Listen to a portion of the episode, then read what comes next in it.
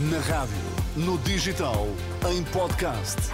Música para sentir, informação para decidir.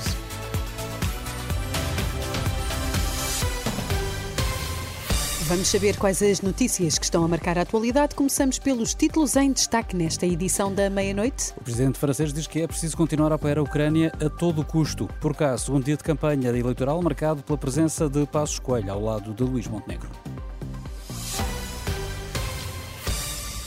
O anfitrião do encontro de alto nível de Paris, o presidente Emmanuel Macron, considera que não deve ser descartado o envio de militares para a Ucrânia no futuro. Segundo Macron, foi decidido avançar com uma economia de guerra e criar uma coligação para ataques com mísseis e bombas de médio e longo alcance. São meras possibilidades, sendo que Macron sublinha que não há de momento consenso para o envio de tropas terrestres de forma oficial.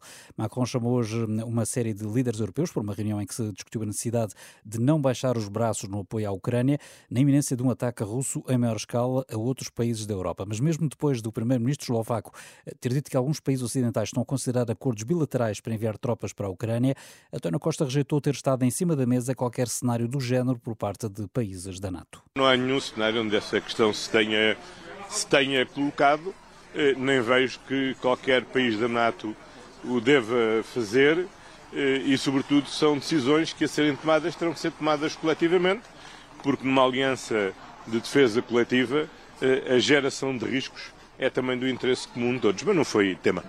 Palavras de António Costa em Paris, após ter participado numa reunião de alto nível para apoio contínuo à Ucrânia, convocada pelo presidente francês, quando se assinalam dois anos do início da invasão russa. Ainda lá por fora, o presidente dos Estados Unidos espera que segunda-feira possa verificar-se uma nova trégua entre Israel e o Hamas. Informação é avançada pela Associated Press, que cita Joe Biden. O presidente norte-americano frisa que as partes estão perto, mas ainda não terminaram o processo.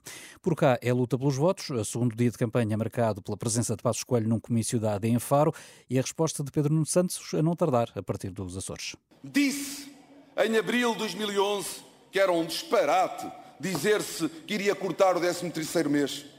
Não cortou só o 13º mês, cortou o 13º mês e cortou o 14º mês. Conhecia o Morando quando prometeu que não iria ser necessário cortar mais salários nem despedir gente, mas foi exatamente isso que ele fez. Gabaram-se terem ido além da troika e nas pensões não só foram além da Troika, como tentaram com que os cortes fossem permanentes. Montenegro estava lá quando cada uma destas mentiras foi dita ao povo português. Já André Ventura veio elogiar o discurso de Pedro Passos Coelho por achar que o antigo primeiro-ministro foi dar dicas ao atual líder do PSD. Segundo o presidente do Chega, Passos Coelho apareceu na campanha para aconselhar Luís Montenegro a fazer um acordo à direita. Acho que Passos Coelho foi a dizer o óbvio, que é o único caminho que a direita tem, é este não disse que é este que o Chega defende, porque é evidente que está noutro partido, mas é este. É o que nós andamos a dizer há muito tempo. Por isso acho que foi um bom discurso. Mais, Passo Coelho consegue ainda pôr o tema da estabilidade governativa e, portanto, eu acho que hoje, se Montenegro não perceber a lição, digamos assim, uh, se não perceber a lição, não percebeu nada do que é que anda aqui a fazer. E foi mesmo mais longe, André Ventura deixou a porta aberta para que Pedro Passos Coelho entre para o Chega. Foi esta noite em Severo do Voga, no distrito de Aveiro. Terminou-se em entendimento a reunião de hoje entre a Liga de Bombeiros, a Direção Executiva do SNS e o INEM.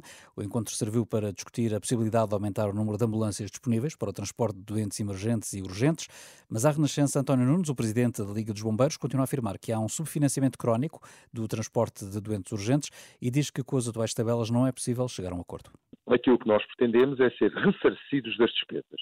E, naturalmente, que os valores que o INEM eh, disponibiliza para a compensação destes transportes estão desatualizados há muitos anos, pela compensação mensal por posto de emergência médica, eh, que atualmente está em 4.890 euros, nós não aceitamos um valor inferior a 6 mil euros para o corrente ano de 2024. Os outros valores aceitamos que sejam atualizados à taxa de inflação. O INEM tem agora até 15 de março para apresentar um documento que responda às exigências de financiamento feitas pela Liga dos Bombeiros Portugueses. Caso contrário, António Nunes admite medidas de protesto. Até ao dia 15 eh, não houver uma solução, voltamos a colocar em cima eh, da mesa aquilo que estava suspenso, que é tomar medidas mais drásticas, como sejam aquelas de eh, das altas hospitalares, do transporte dos doentes em alta hospitalar, não ser feitos pelas nossas ambulâncias e, portanto, criar aqui uma situação de que o INEM, então, se não quer uh, resolver o problema, então resolva o problema com os doentes que estão nos hospitais. António Nunes, o presidente da Liga dos Bombeiros, ouvido pela jornalista Marisa Gonçalves.